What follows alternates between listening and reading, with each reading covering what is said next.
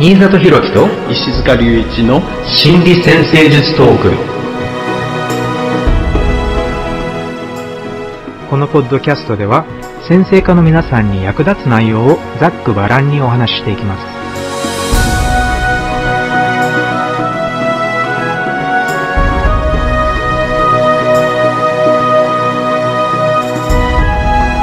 はい皆さんこんにちは。新里博樹です。こんにちは。石塚隆一ですよろしくお願いしますよろしくお願いしますはい。今回はですね、12サインと成長の方向性シリーズ最終回、魚座の天体と成長の方向性というテーマでお送りしていきたいと思います。はいまあ、12サイン、お羊座から始めて、ついにね、魚座まで、まあ、1年間かけてお話ししてきたんですが、最後のサインということでね、まあ、魚座っていうのは、ちょっと定義すると、すべてを感じて、理解して、犠牲になるエネルギーっていうふうに定義されています。感じて、理解して、犠牲になるエネルギー。この犠牲っていう言葉はね、あんまりいいイメージがないんですが、実は自分のエネルギーを他の、例えば集団のため、多くの人のために使うっていう意味で、まあ、犠牲になるエネルギー。これは sacrifice っていうね、英語の言葉を直訳すると犠牲っていう言葉なんですが、もうちょっとね、高尚な意味があるので、だから必ずしもネガティブな意味ではないっていうことをね、ちょっと分かってもらいたいと思うんですが。英語の、なんか神聖にするみたいな感じのニュアンス。そうそうそうそう。昇華的な、なんかね、そういう感じのあの意味があるので、だから、まあ、感じて理解して犠牲になるエネルギーっていうことですね。そして、あとは、理想を認識する欲求、印象を理解する欲求、そして形のないものを扱いたい欲求などね、えそういった感じの魚座の月の欲求として定義されているんですが、まあね、この理想を認識して印象を理解するっていうのは、あまたは形のないものを扱うっていうのは結構ね、芸術的な印象とかがあるんですが、まあ、形を持っていないものを扱うっていうのは割とね、クリエイティブな職業でもそうだし、目に見えない世界まで踏み込んでいく、うん、科学の世界とかでもね、ありますけれども、まあ、目に見えないんだけれども、そういう深い世界みたいなのがあって、そこに踏み込んでいくっていうのも、魚座的な表現かなと思います。で、まあ、ウォーザーのイメージなんですが、まあ、まずね、魚、当然ですけど、魚が泳いでいる、魚の泳ぐ海そのものもね、魚と海のつながりっていうのも、ウォーザーのイメージの中ではとても大事な部分で、海っっていうのは、えー、無限にね、続く空間みたいな感じがして、で、どれぐらい深いのかっていうのも計り知れないぐらいね、大きな、まあ、特に一匹の魚にとっては本当に果てしない世界なんですけれども、こういった無限に続く未知の世界みたいなものを探求するっていうイメージが結構、魚座の方向性の一つかもしれません。っていうのは、割となんかこう、理論物理学とか、または天文学とか、こう、宇宙の果てまで観察しようとするとかね、そういうなんか果てしない領域に、未知の領域にね、踏み込んでいくっていうのも割と魚座と連想される職業なんですね。なので、未知の世界に踏み込んでいく感覚っっていうのは、宇宙の勉強をしている人とか、または自然学の勉強をしている人とかもそうですが、それだけじゃなくて、まあ大体いろいろな世界でね、芸術でもそうだし、学問でもそうだし、趣味の世界でもそうなんですが、えー、それぞれの世界に結構奥深い、えー、無限の奥深さ、ね、無限に広がる世界っていうのが結構あると思うんですけど、そういった、なんか果てしない領域にこう飛び込んでいって、それをこう学ぼうとする。ね、それをこう自分の足で踏破しようとするね。そういうような行為っていうのは結構ね、魚座の成長を助ける魚座の方向性の一つなんじゃないかなと思います。はい。あの、伊手のね、木星がね、支配する。まあ、運もね、昔木星が支配しているので、だからまあ、この魚と伊手と両方ともね、こう未知への探求みたいなところがね、こうイメージがありますが、あと、特に魚の方は海王星もね、こう一緒に支配していて、で、海王星は、まあ、望遠鏡を使わないと見えない天体だから、それこそ、まあ、望遠鏡を使いながら深めていくような未知の探求みたいなところも想像できそうですよね。うんうん、そうですね。だから音楽とかも、こう、本気で音楽とかを勉強しようとすると果てしない世界ですし、例えば楽器とかやるのはもちろんそうだけど、でも、ただ単に趣味として音楽をこう聴こうとするだけでも、例えばなんかクラシックク時代一つを取っただけでも本当に無限のすごい数の作曲家たちがいてね、すごい数のやっぱり形の音楽、楽曲があるっていうのもあるし、それでもクラシックっていうそういう時代一つ取っただけでもそうなので、やっぱり様々な時代の中に本当にたくさんの膨大な量のそれこそね、大きな海のような量の音楽が存在しているので、だから本当に音楽を真面目に趣味にして聴いているような人たちにとっては一生かかっても全部聴くことができない。ってね、よく言うんですけど、だからそれぐらいの量がね、結構ある世界だと思うんで、だからやっぱり何か一つとっても、そういうなんか無限の世界が広がっているっていう感じはね、とても面白いし、なんかそう考えてみると、あ、じゃあこれから自分が得られる学びとか成長っていうのも無限なんだなっっていう感覚、その成長の感覚っていうのは結構、うん、なんか、つまり絶対飽きることがない世界っていうことでもありますから、ね、そういう意味を考えてみると、なかなか、こう、ウォーザーは、まあ、十何級でいいのかな？あの、双子、まあ、乙女いて、うおっとね、あの、これらの天体はやっぱり何かを学ぶっていうことが共通している天体なんですけれども、だからやっぱりこういった無限の深い世界に踏み込んでいくっていうのがね、なかなか魚座的だと思います。で、もう一つ、この魚と海のテーマで考えてみたいのが、魚は海の一部であるっていうような考え方で、つまり、やっぱり魚にとって海っていうのは特になんか認識できないほど当たり前に自分の周りに存在するものだと思うんですけれども。で、まあ、海にはやっぱり海の大きな流れがあるんだけど、魚は海と一つっていう感覚があるから、大きな流れに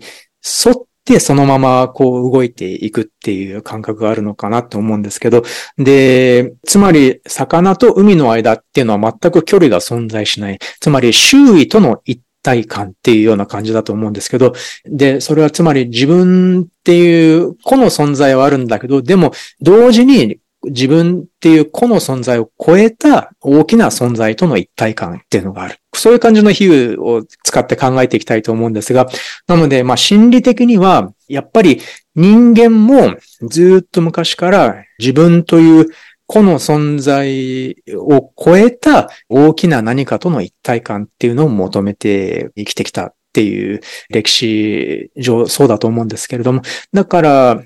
まあ、それを様々な形でね、ちょっと、まあ宗教的な体験とかでも多いと思うんですけれども、やっぱり、まあどんな宗教でも自分をはるかに超えたなんか大きな存在との接触。まあキリスト教とかだったらやっぱりそういう神の愛を感じたとかね、なんかそういう経験っていうのがものすごい、個を超えた大きな存在との一体感っていうようなね、なんか感覚があるんですけど、そういう感覚って人間にとってはすごい大事だと思うんですね。で、だから、これは宗教とかっていう形を取らなくても、何かそういう自分っていう小さな枠組みを超えた大きな何かとの一体感っていうのを求めるものだと思うんですけど、じゃあ、それを求める上でどういう行動を取るのかっていうので、また個人差が出てくるんですが、例えばね、これは集団の中で集団との一体化を感じられる経験っていうのが結構あります。で、それは何かの集まりに行っ、で、その集団との感情を、大きな集団との感情を共有できる経験。まあ、これがね、例えば、まあ、野球場だったり、サッカースタジアムだったり、または音楽のコンサート会場だったり、そういった大勢の人が集まる場所で熱狂的な熱意を共有するとか、またはなんか映画館みたいなところで大勢の人とそういう何かすごいエモーショナルなね、物語の心の揺れを共有するとかね、そういう経験もあると思うんですが、で、そういうふうに集団との感情の共有っていうのは、やっぱり一回体験するとそれはすごい体験で、そこでちょっと自分が大きくなったかのような感覚を得る人もいるかもしれないし、またはなんかこう自分のちっぽけな悩みみたいなのがすごく小さくなって、でね、あんまりだから悩まなくても良くなったとかね、そういうような感覚を得るかもしれない。なので、そういうのも割とポジティブな例だと思うんですが、そう。だから、要するに、魚座的な経験っていうのが、そういう周囲との大きな何かとの一体感っていうのが何をしてくれるのかっていうと、その、普段は私たちは多分、その個人っていう心の枠組みの中で生きていて、で、それは多分なんかちょっとだから小さい箱の中に住んでいるような感覚だと思うんですけど、でもその小さな箱の中に、その自分の生きてきた記憶とか習慣とか心の習慣とか考え方の習慣みたいなのがあって、で、やっぱり自分の心配事とかっていうのも全部その心配事だったり、劣等感だったり、傷ついている感情だったりっていうのが全部その自分っていう小さい箱の中に入っている。で、でもその箱が小さすぎてなんかとてもいたたまれない。でも、じゃあ、時にはその小さな箱をの中から出してくれる、そういう経験を求めるわけですよね。だから、そういう経験を求める上で、じゃあ、こういう自分っていう子を超えた大きな何かとの一体感っていうのが必要になるわけで、だからこれは、今だったらなんかそういう会場とかスタジアムとかに行くのかもしれないけど、昔から多分焚き火を囲んで、村中の人たちが集まって、こう音楽を作って歌を歌ったり踊ったりとかって、そういうような活動はずっと昔からあったんですよね。どんな民族でも共通していますから、そういう集まりっていうのが。だから、そういう集まりを通して自分の小さな悩みみたいなのを忘れられるっていうことね。それもまた魚座的な経験じゃないかなと思います。はい。自分と、あるいは自分を超えた周囲との一体感っていうのを感じる。これももしかしたらね、人間って誰も赤ん坊の頃生まれる前はね、母親のね、お腹の中で、ある意味母親と一体感を感じてるみたいなね、ところあるわけですよね。それも一つのね、安心感の源になってるのかもしれないですよね。うん、そういうイメージにもちょっとつながりそうですよね。そうですね。うん確かに。で、母親のお腹の中にいるときには、基本的にやっぱり、こう、水の中にいる生き物ですからね、人っていうのは。で、それが外の世界に生まれてくると、今度は自分っていう自分の体で周囲から切り離されて成長していくわけですから、そうなると、じゃあ一体感っていうのを感じられなくなってしまう。で、そこでやっぱり孤独感や寂しさっていうのが生まれるのかもしれないんですが。で、まあ、これは海洋性的な領域で、海洋性的な経験を、こう、ちょっとだから自分の枠組みを超えさせてくれる経験を求めるわけなんですが、で、それでまあ良くない例としては、アルコールを飲んで自分のそういう境界線みたいなのをちょっとわざと弱める。境界線を弱めて、で、そこで人とお酒を一緒に飲むことで感情を共有しやすくするとかっていうのは本当に当たり前のようになんか社会的な潤滑油みたいな感覚で使われているので、なんかね、そういうのも当たり前のように起こっていますし、な特にね、なんか日本ではなんか、まあ、今でもそうかもしれないけど、特に一昔前とかは割と一緒に飲みに行こうとか言ってね、その一緒にアルコールを飲むっていうなんかそういう儀式を通じて心のバリアみたいなのがこう一時的にこう下がって、で、感情を共有して仲良くなるとかね、ちょっと距離が縮まるとか、そういうような、なんか社会的な動きみたいなのが結構ある、あったし、まあ今もそうだと思うんですけど、だから、ね、そういうふうに薬物みたいなのを使っって距離を縮めていこうっていう、なんかね、そういう動きもまあ、社会共通なものとしてあるんですが、もちろんこれもちょっとね、同行してしまうと、今度はまあ結構ね、海洋性でよく言われるネガティブな例で、そういうアルコールとかに逃げてしまう。逃避的な行為とか、または今度は逆にそういったアルコールとか薬物とかに依存してしまうとかね、そういったような感じの表現になってしまうので、それはどっちかっていうと、まあ、必ずしも魚座じゃないんですが、ちょっとね、海洋性の良くない表現の一つとしてね、よく、まあ、先生術の世界ではよく言われることなんですけど、まあでも、それは魚座の本質ではなくて、ちょっとね、道を踏み外してしまった感じの魚座っていう感じですね。よね。海ってね、こう、迷い込むとね、怖いところがありますよね。ねあの、溺れちゃうと大変ですよね。うん、まあね、こう、未知の探求みたいな形で行くのはあれだけど、逆にこう、自分を見失いながら海に入ってっちゃうとね、大変なことになっちゃいますよね。大変なことになってしまうかもしれません。なので、まあ、こうね、周囲との一体感というと、なかなか、まあ、なるべくね、ポジティブな例をやっぱり知ってもらいたいと思うので、そういうふうにお話ししているんですが、ただやっぱりね、ネガティブな例というと、うん、その周囲の感情にかなり敏感であるっていうのも、魚座でよく連想される性質で、つまり、ちょっと繊細な感受性があっ、でこれはね、海の水が汚染されちゃうと、魚ってもう長いこと生きられないんですよね。ちょっと周りの水が汚染されてしまうと、当然魚は死んでしまう。なので、こう、やっぱり魚座の強力なホロスコープを持ってる人も、そういう環境の感情にかなり敏感なので、良くない感情、悪感情が結構はびこっている環境の中にいるのは、魚座の強い人にとっては非常に生きづらい環境だと思います。なので、こうね、この水は良くないなって思ったらやっぱり魚はこう逃げていかなきゃいけないと思うんですけど、やっぱり同じような感じで、あ、ここの空気は長いこといると自分には良くないなって思ったら、早めにだからその場を去るっていうのも、魚座的な人に必要な生存技術なのかもしれませんね。はい。この感受性の強さっていうのはね、まあいろんな形でね、場面によっては活かすこともできるし、でも場面によってはそれがね、あんまり良くなく働いてしまうこともあるわけで、だから、ホロスコープっていうのはいろんな要素がたくさん同時にこう、働いているので、で、それぞれをこう、うまく連携させて、状況に合わせて使いこなしていくっていうかね、コントロールしていくみたいなことが重要になるかもしれないんですよね。だから特特にこの魚のテーマについては、とってもそういう部分の他のテーマとの間でのこう、コントロールとか、周りの環境によってのコントロール。こういうところではとってもね、その敏感さ、感受性を発揮させた方がいい場面ではね、それをこう、深く発揮させるし、それをコントロールした方がいい場面ではコントロールをしていく、あるいは居場所を変えていくとかね、そういう、なんかうまい工夫をこう身につけることっていうのは、とっても重要なポイントかもしれないですよね。うん、すごく重要ですよね。だから自分の繊細さを表面に出し、でそれが受け入れられるし、それがプラスに働く場所もあれば、逆にそうするには危険すぎる環境っていうのも当然あるわけで、そういう危険な人たちの周りにいるときには、さすがにちょっとね、やっぱり何らかの形で防御していく必要があるっていうことなんでしょうね。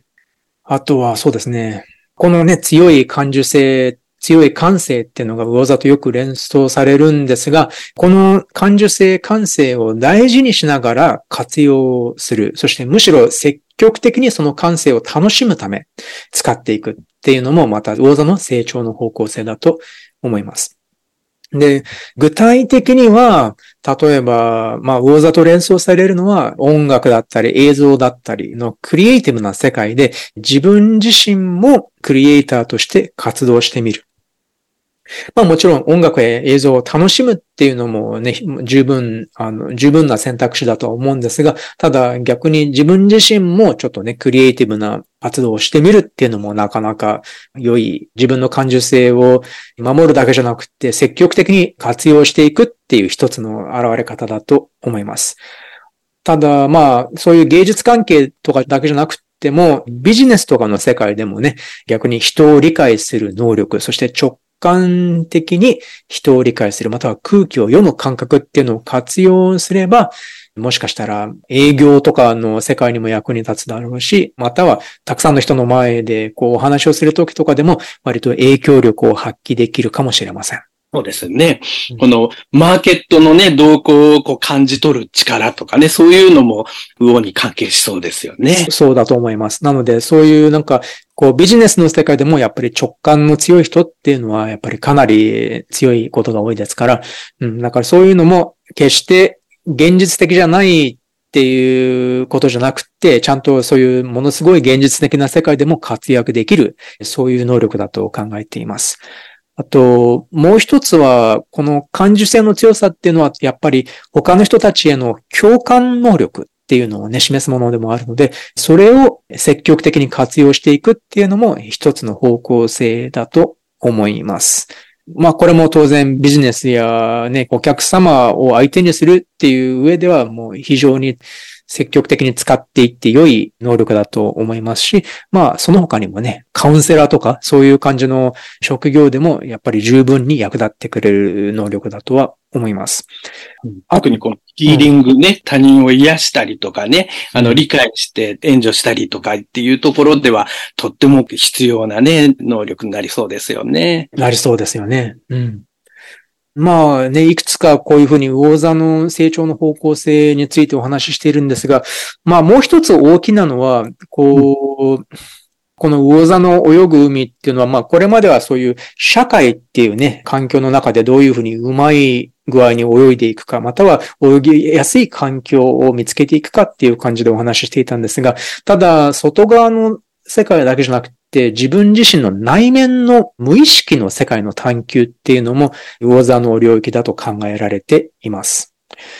例えば、人の中のね、無意識の世界っていうのも、まあこれも一つの宇宙と例えられていることも多いんですが、まあ人の意識の中も宇宙と同じように無限の空間であるっていうふうに考えられていて、心理学者のね、カール・ユングとかもね、個人の無意識の奥底で存在する種族全体に共有される普遍的無意識っていうものを提唱していたんですけど、なので、自分の意識をこう内側に向き始めると自分の夢だったりイメージだったりとかっていうのの中にものすごく普遍的な存在があることにも気づくとかね。で、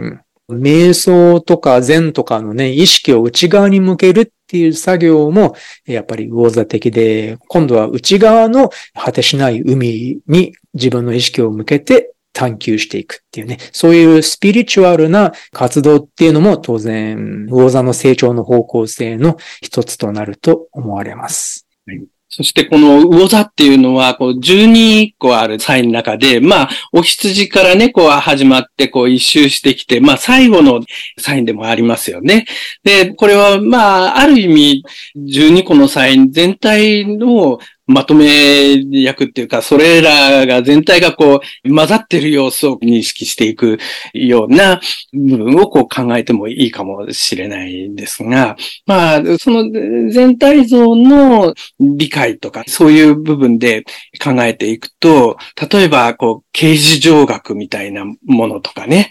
まあ、スピリチュアルっていう部分もそういうところがあるかもしれないし、あるいは今のこのね、自分自身のこの心理を深く潜っていく、理解していくっていうところにも通じていくところがありそうですよね。うんそういう部分をじっくり理解したり意識化したりする中で、もしかしたらそのバランスがね、崩れていた部分に気がついたりとか、それが癒しにつながったりとかね、そういうこともありそうですよね。そうですよね。で、心のバランスを取り戻すきっかけになるっていうようなね、そういうこともあるかと思います。まあね、こういうふうにいくつか魚座の世界というかね、魚座の方向性について考えているんですが、今回もいくつか質問をいただいておりますので、まあ、何人か取り上げさせていただいて、もうちょっと魚座について考えていこうと思います。とでは、まず、え最初の方のご質問です。出生図のポジションは魚座の月ですね。魚座の月が6ハウスに入っておられる方です。個人の成長という深い視点から洞察と示唆をくださる新里先生のメッセージにいつも驚きと敬意を持って読ませていただいております。ありがとうございます。私は人が成し遂げた脅威の技や人が秘めた能力に簡単を覚えつつも、未だ戦争や虐待、いじめといった人を傷つける行為から脱却できない人類の現状に心を痛め、付き合うのはごく少数の友人に絞り、自然との交流や読書に心の安らぎを見出しながら、ひっそりと静かに暮らしています。カラマーゾフの兄弟ね、ドストエフスキーのね、小説に出てくるような人類の幸福と平和を情熱的に願いながら、個人の人間に対してしばしば嫌悪を感じるという一種の人間嫌いに陥っています。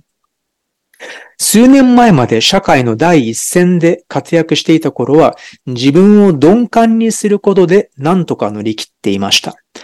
が、それを続けた結果、小手先で対処するような表面的な社交術に陥っている自分に気がついて、私の心ってロボットみたいになっていると焦る時があります。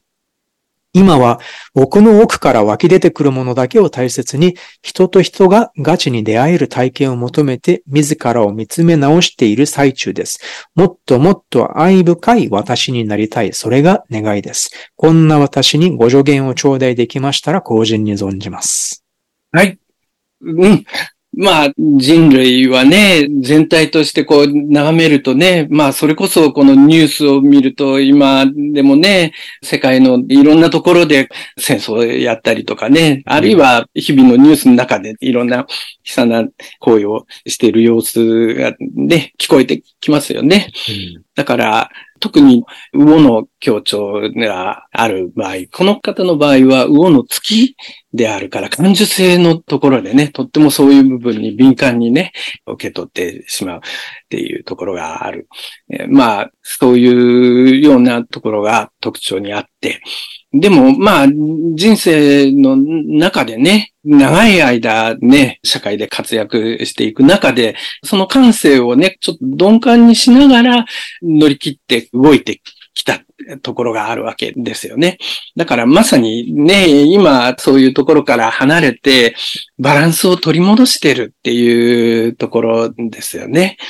だから、今は付き合う人数をね、少数の友人に絞って自然との交流、読書に安らぎを感じたり、ひっそり静かに暮らしている。ね、そういうところで、まあその感性をね、取り戻しているっていうふうに感じられます。とっても素晴らしいことだと思います。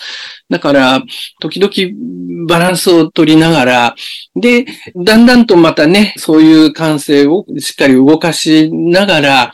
じゃあ積極的にどういうことができるかなっていうところに動き出していって、またいろんな活動の力と混ざっていく方向にね、進んでいけると、またさらにね、充実が深まっていくんじゃないかなっていうふうな印象をね、最初に持ちました。このホロスコープを見ると、可用性とトライになってる魚の月があり、で、それとともに、太陽の方はお羊なんですよね。それでノアスペクトになっている。そしてお羊のサインの中には火星とか木星とかね、結構活動的な天体も入っていて、だから、この魚のテーマとお羊のテーマと両方ともね、ホロスコープの中では強調されているようです。だからで、うまくね、これらをこう組み合わせて動かしていくっていうことがとっても重要なのかもしれないんですけどね。そんな中でホロスコープ全体を見てみると、西半球の方に強調されている。それは、まあ、ある意味、自分自身のね、個人的な探求、自分は何が必要なんだとか、そういう部分の探求っていうのは、まあ、どちらかというと後回しになりながら、特に幼少期にね、後回しにしながら、目の前の状況、あるいは相手から要求されるものに対してこう反応する方向に意識を向きやすいような行動パターンっていうのができてきているのではないかなと思うんですね。だその中で、だから自分自身のその重要な感染については、もしかしたらしばらくの間後回しになっていっていたのかもしれない。まあ、その中でね、これまでね、いろいろ物事に対処する力をつけてきているかもしれないですよね。でも、どっかでね、全体のバランスを取り直して、うまく両方のね、まあ自分の中にあるいろんな側面をね、充実させていくと、より、まあ深い充足につながっていくんじゃないかな、というところが考えられるので、今、自分らしい感性、感受性、特にアセンダントが天秤になっているのでね、平和とかバランスが取れた状態っていうのかな？そういうのをどういうふうに作っていったらいいのか？そういうテーマっていうのはとっても個人的には重要なポイントかもしれないけど、まあ、それがもしかしたらしばらくね、後回しになっていたのかもしれないですよね。感受性とともに。まあそういうふうに考えると、それらの感受性を取り戻して、その感受性に基づきながら、今までね、こう身につけたいろんなこの目の前の状況とかに対処する力をこう使いながら、その自分の感性をベースに動きながら働きかけていくことができると、もしかしたら、まあ両方とものね、充実につながっていくんじゃないかな。そんな風に感じられます。そして、このアセンダントの支配性の金星が、これが Q ハウスに入っていてね、Q ハウスの支配性にもなってるんですけどね。この金星、これは感受性とか美意識とかね、そういうテーマにも通じますが、あるいは世界に関する理解とかね、そういう部分、哲学とかね、そういう世の中がどうあってほしいかとかね、そういうような部分に関するテーマ、これを自分らしいものをしっかり取り戻しながら、それに基づいて、いろんな活動につなげていけるような形になっていくと、よりね、バランスが取れていくような風に、ここでは感じられます。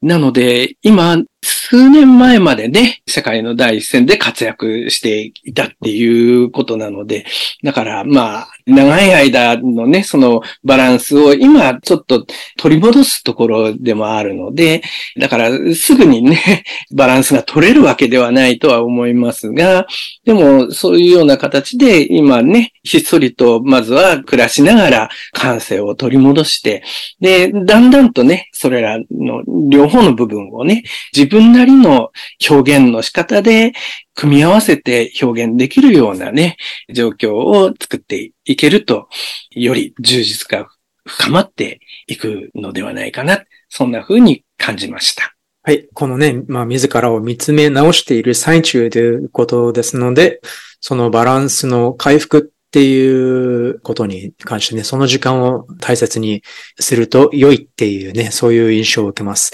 あとはね、この方のホロスコープのこのね、お羊座の天体がおそらくもう一つの人格なんじゃないかなと思ってね。まあこれだから、まあ魚座の感受性の強い自分と、このお羊座のね、太陽、火星、木星っていうね、非常に自己主張の強い天体が自己主張の強い牡羊座に入っており、さらに太陽がノーアスペクトっていうね、非常に強調されたポジションなんですけれども、これはかなり我の強い、結構アグレッシブな感じを受ける天体配置なんですけれども、ただそれに相反して、天秤座のアセンダントがあり、魚座の月があるっていうことで、だからこれは二つの人格と、この同じホロスコープ、一つのホロスコープの中に存在する二つの人格として捉えていいんじゃないかなと思います。なので、そうですね。このお羊座の天体は太陽と火星が7ハウスに入っているので、これは人間関係の中でそういう自己主張とかの必要性、まあ必要とあれば、だから争いになることも受け入れて、ちゃんと自分の主張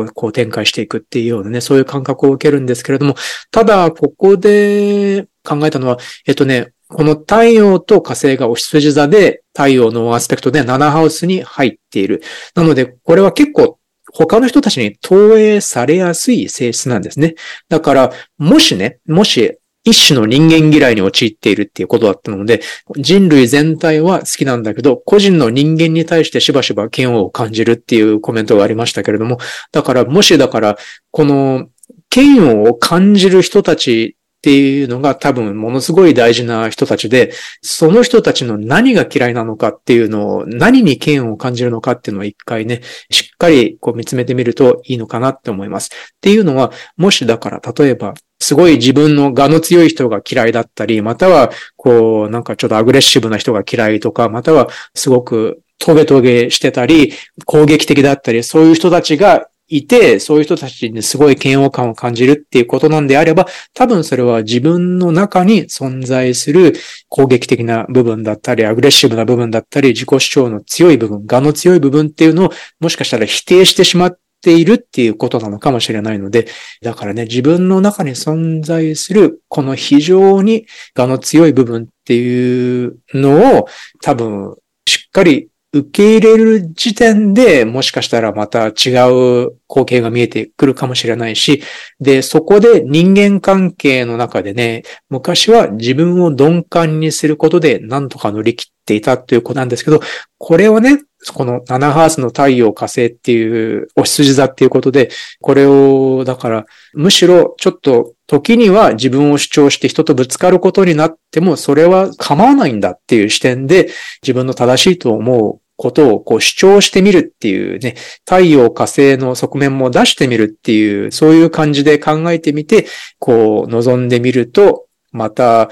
違ったあり方でもっと自分らしさを保ったまま社会でまたね、活躍を始めることができるかもしれません。まあでもこれもね、今石塚先生がおっしゃってくださったように、まず自分自身にこうエネルギーを取り戻して、心のバランスを取り戻していらっしゃるっていうね、そういう動きも確かにあったんだろうと思いますから、まあそれとまた組み合わせて、今度はこの自分の中のもしかしたら否定してしまっているアグレッシブな自分っていうのを改めて自分の中に認めて否定せずに統合していくことができたら、多分それはこのね、二つの人格をしっかりと状況によって使い分けていけるっていうね、そういうことになっていくんじゃないかなと思いました。はい。その状況によって使い分けていく力をつけるっていうのはとっても重要ですよね。うん、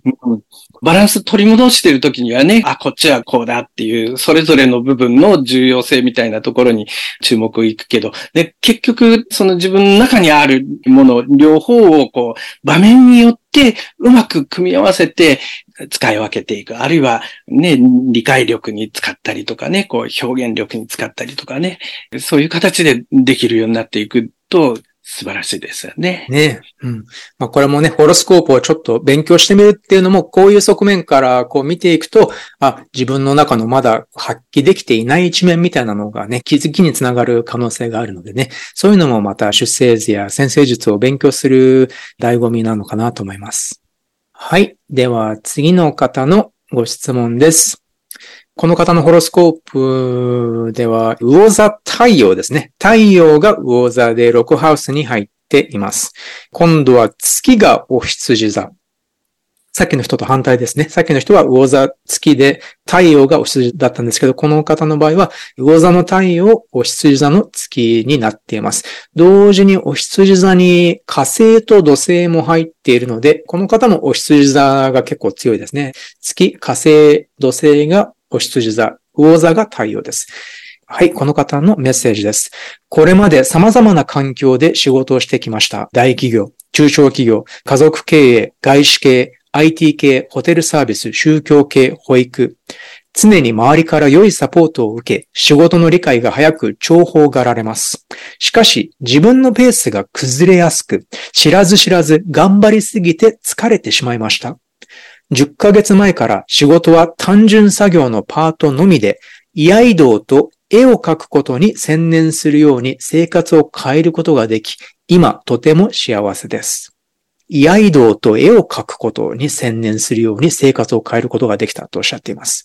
昔から OL だった時もクリエイティブな友達が多くアーティストっぽいと言われていました。それで最近やっと分かってきたのですが、ビジネスという枠組みを窮屈に感じる割に、想像力、クリエイティビティを金銭という社会尺度に換算できないので、収入のために何らかの枠組みを頼って生活してきました。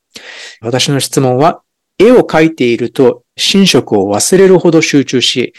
太陽というアイデンティティや生活のための社会活動との折り合いをどのようにすればよいかわからなくなります。つまり絵を描いているとね、まあ食べるのも寝るのも忘れてしまうほど集中してしまうんですが、そうなると今度は太陽というアイデンティティや生活のための社会活動とどういうふうにバランスをとっていけばいいのかわからなくなるっていう感じですね。さらに失神が出たりしやすく繊細だとよく言われるので、それも気をつけていますが、良い流れに乗るのと悪い流れに巻き込まれるのとの区別がつけられないことも多い気がします。今後、感情的になることを恐れず、想像につなげていけば、やがて社会との折り合いも安定していくのでしょうかというご質問です。はい。えー、っと、今、基本的には、今、とても幸せな状態ができているっていうことのようですけどね。でもまあ、悩みっていうのかな。うまく整理ができにくくて悩んでいるっていうような感じがしますね。なので、ここでは目標としてはそのうまく整理できていない部分についてどういうふうにね捉えていくかっていうところがポイントになりそうな気がするんですが、このご質問の中に今後も感情的になることを恐れず想像につなげていけば、やがて社会との折り合いも安定していくのでしょうかっていうところがありますが、そうですね。社会との折り合いも考えながら、でも感情的になることを恐れないで想像につなげていくって。いうところがね、こう入っていると思うんですが、まさにね、これって、それを実際に実現していくには、やはりそれって、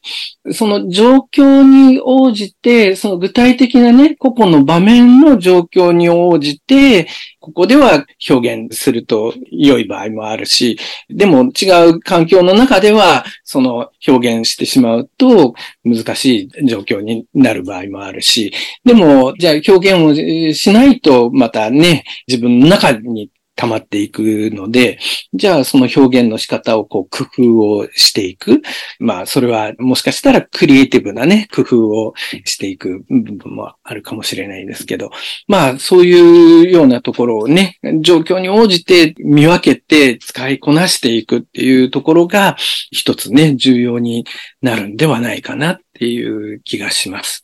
このホロスコープを見ると、基本的にホロスコープ全体としては西側に偏っているんですね。それで今、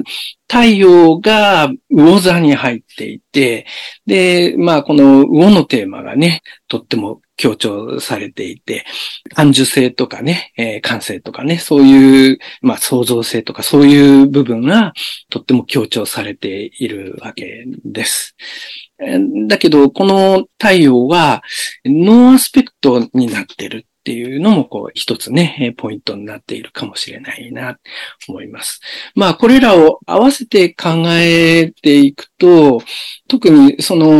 ノーアスペクトっていうのはね、自分自身のこの表現っていうのが、もしかしたらなかなかね、理解されにくい感覚っていうのかな。それでどういうふうにやったらうまく伝わるだろうかっていうふうな、この模索のね、こうニュアンスっていうのがちょっと感じられるかもしれないな、というところがあります。そして、その模索の中でね、特にちっちゃい頃は、ホロスコープが全体的にこう西側に偏っているっていうところもあって、そのうまく動きにくい部分っていうのは、後回しにしてね、で、周りから要求されるもの、周りの状況に対応する、そういう部分に一生懸命意識を向けていく、そういうような行動パターンっていうのかな。それが、まあ、特にちっちゃい頃の環境の中で形成されてきやすかったんではないかな、というふうに思います。なので、だから、その地道に自分の興味の対象の部分についてね、こう意識を向けるっていうことをやりにくいようなね、そういうような感覚をもしかしたらずっと形成していて、で、だんだんとね、大人になって、じゃあ、その状況をこううまく整えていく工夫っていうのを行っていくような形になってきてるかもしれないな、と思います。それで、ここでは、一つね、魚のテーマの側面の中に、これはダブルボディのサインなんですよね。なので、だから、いろんな表現の仕方がある。いろんな状況。まあ、状況に応じてね、こう変化していくっていうところがあります。それから、あと、魚の部分ね。これは、境界線を曖昧にして、いろんなものを、えー、大まかにこう、混ぜてしまうね、特徴っていうのもあるかもしれない。まあ、そのクリエイティブなね、力を使っていくときには、そういうようなね、力を使って何か生み出していくっていうところもあるんですが、それと同時に、ホロスコープでは、アセンダントがね、乙女になってるんですね。っていうことは、もう一つのテーマとしてね、いろんな部分をこう見分けてね、適する場所で適することを行っていく、そういうような力を使っていくっていうこともこう重要になって。だから、特にこの魚の力をしっかりこう発揮するときには、その魚を表現する適切な場をね、しっかり見つけながら、うまくその有効なところで活かしていくっていうところを行っていく必要があるかもしれないなって思うんですが、その時におそらく幼少期に自分のことを後回しにしている中で、自分のためにいろいろね、具体的に見分けてね、切り替えていく、そういう力を使っていくことについて、が、もしかしたら後回しになってきているのかもしれないな、というふうに感じました。だから、これは今、最近はね、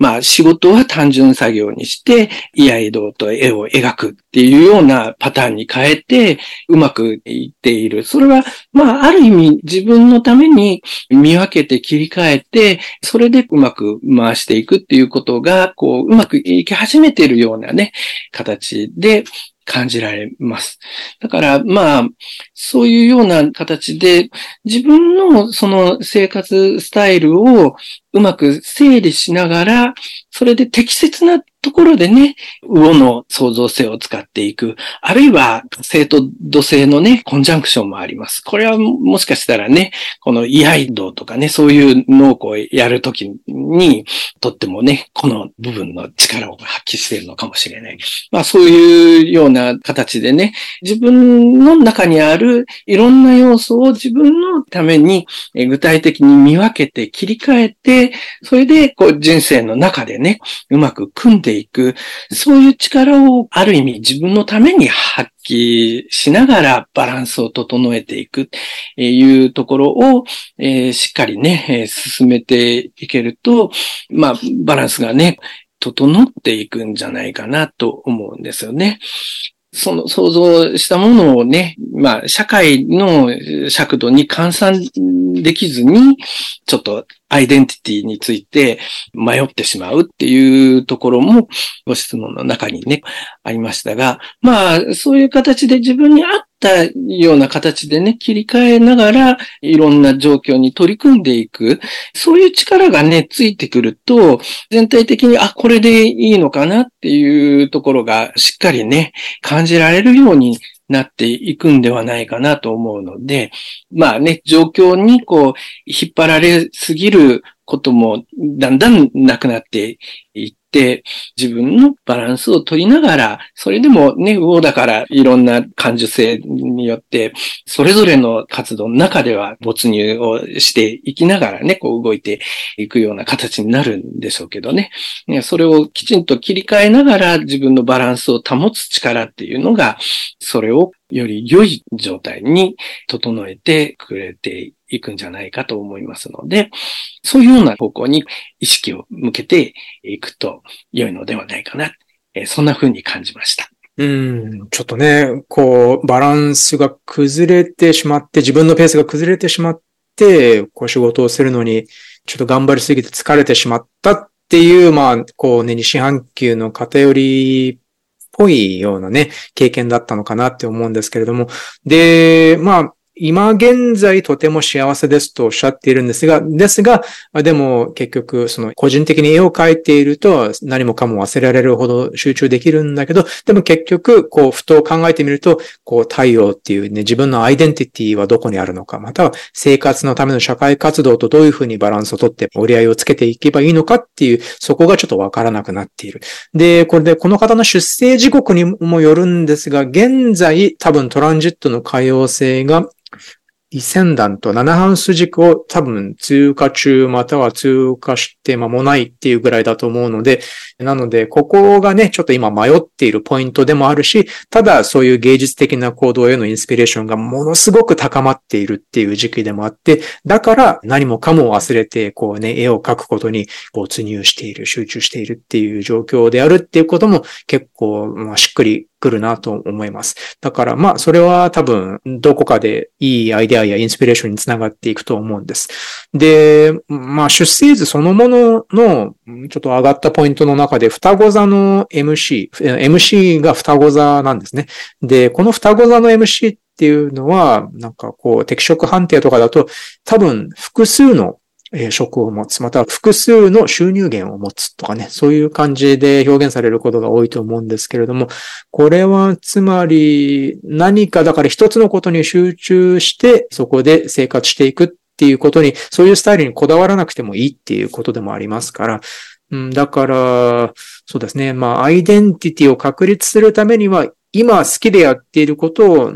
どうにかして社会とつなげていく。つまり他の人たちにも見せていくっていう活動が必要になってくると思うんですよね。で、まあ例えば居合道だったら、まあじゃあただ単に運動としてやっていくのか、それとも本当に好きなんだったら、なんかもうちょっとじゃあ上の段階まで上がって、例えば教えるような立場に少しずつ近づいていく。ね、そういうふうにしていくのか。これもね、結構火星土星のコンジャンクションみたいなのがあると、割とね、結構そういうふうにもうガチにね、武道の世界に入っていくっていうのもなかなかありそうな表現です。で、そして絵を描く方も、まあ、絵を描いて、今現在はとにかく好きで絵を描いている。それで十分だと思うんですが、多分その次の段階は、じゃあ、こう、何、何らこの形でやっぱり社会にそれをシェアしていくっていうようなのがとても自然な流れなんですね。で、むしろその流れができないんだったら、その流れができない多分理由みたいなのがあってね。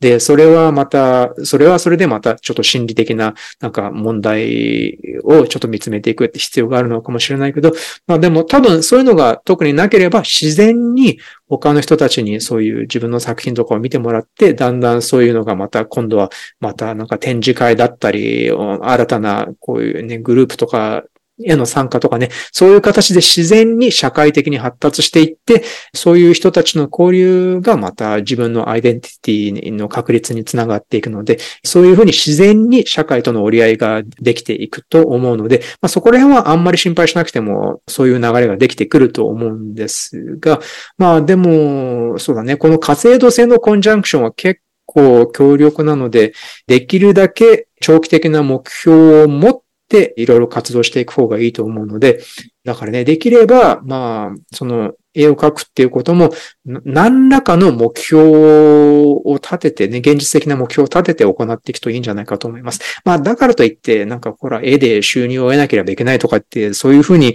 焦る必要はないと思うので、まあ、それでも、例えば、じゃあ他の人に展示会を開くとか、または何かオンラインとかでもいいから自分の作品をだんだんだんだんこうシェアしていくとか、なんかそういう形でね、少しずつ他の人たちと自分の活動がつながるように、どんどんどんどん動き始めていくと、多分そのあたりの世界で結構クリエイティブな仲間とかもできてきてね、また世界が広がっていくんじゃないかと思います。だから最後にあったね、感情的になることを恐れず、想像につなげていけば、やがて社会との折り合いも安定していくのでしょうかっていうのは、多分それは間違ってないと思うんです。